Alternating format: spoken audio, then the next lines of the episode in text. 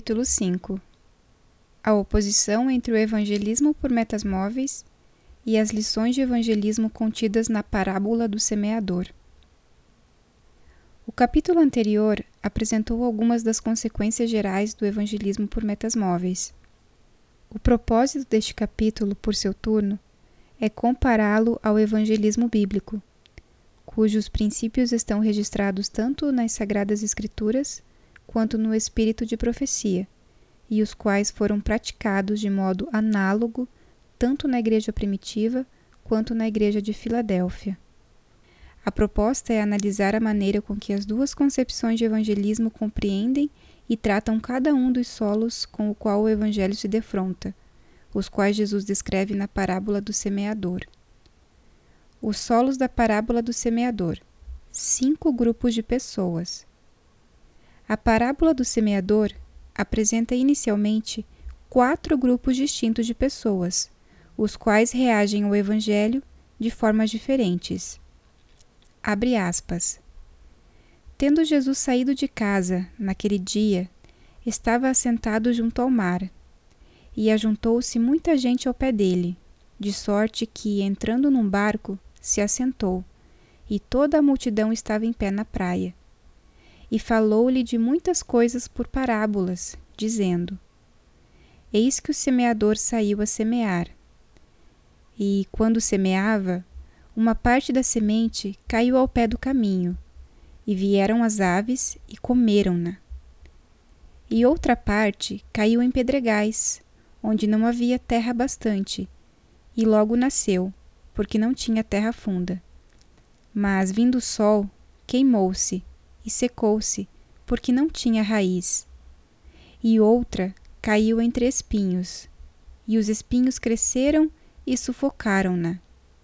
E outra caiu em boa terra, e deu fruto, um a cem, outro a sessenta e o outro a trinta. Quem tem ouvidos para ouvir, ouça. Fecha aspas. Mateus capítulo 13, versículos do 1 ao 9 ACF. O próprio Jesus explicou, abre aspas, o que semeia, semeia a palavra, e os que estão junto do caminho são aqueles em quem a palavra é semeada. Mas, tendo a eles ouvido, vem logo Satanás e tira a palavra que foi semeada nos seus corações.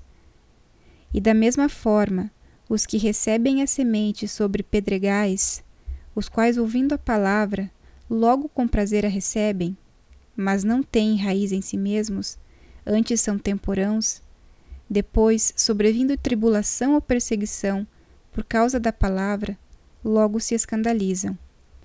E outros são os que recebem a semente entre espinhos, os quais ouvem a palavra, mas os cuidados deste mundo e os enganos das riquezas e as ambições de outras coisas, entrando, sufocam a palavra e fica infrutífera.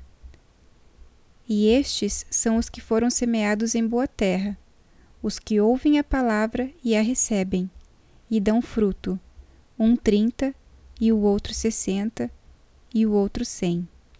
Fecha aspas. Marcos, capítulo 14, versículos 14 ao 20, ACF. A semente à beira do caminho não é indecisa, e prontamente rejeita o Evangelho. A semente lançada em terreno pedregoso, de forma semelhante, não é indecisa. Ao contrário do caso anterior, no entanto, aceita o Evangelho. É de se imaginar que chega até mesmo a se unir a uma congregação, abandonando-a eventualmente. Já a semente lançada entre espinhos parece experimentar uma espécie de dúvida, quer se una ou não a uma congregação acabará de qualquer forma por nunca aceitar a fé. A semente lançada em terra boa, por sua vez, é um caso singular. Curiosamente, não parece ser o tipo de evangelizado que necessariamente aceita a fé de forma rápida ou mesmo alegre, como no segundo caso. Jesus simplesmente afirma que ela a aceita e em seguida dá frutos, dando a entender que pode ou não haver um período de indecisão. É possível identificar, portanto, três grupos que surgem logo após a pregação do Evangelho. os rejeitores, os indecisos e os recém-conversos. Considerando que, com o passar do tempo, os recém-conversos podem tomar o rumo da semente lançada em terreno pedregoso ou da lançada em terra boa, existem quatro grupos entre aqueles que foram evangelizados: os rejeitores, os indecisos, que em algum momento terão que assumir uma posição, os recém-conversos e os conversos missionários, que são aqueles que dão boa colheita, auxiliando o semeador a trazer outros para junto de si. É evidente que todos esses solos são aqueles que foram de fato semeados e representam as pessoas que foram evangelizadas. A incompletude do cenário de Mateus 24,14 remete ainda ao quinto solo, o não semeado, a qual o semeador ainda não chegou e que representa aqueles indivíduos que não foram ainda alcançados pelo Evangelho. Portanto, os cinco solos são: A o rejeitor, B, o indeciso, C, o recém-converso, D, o converso missionário e E, o não evangelizado. A figura abaixo é uma tentativa de resumir a parábola sob esse aspecto. Figura 1. Resumo da parábola do semeador. O semeador chega ao não evangelizado.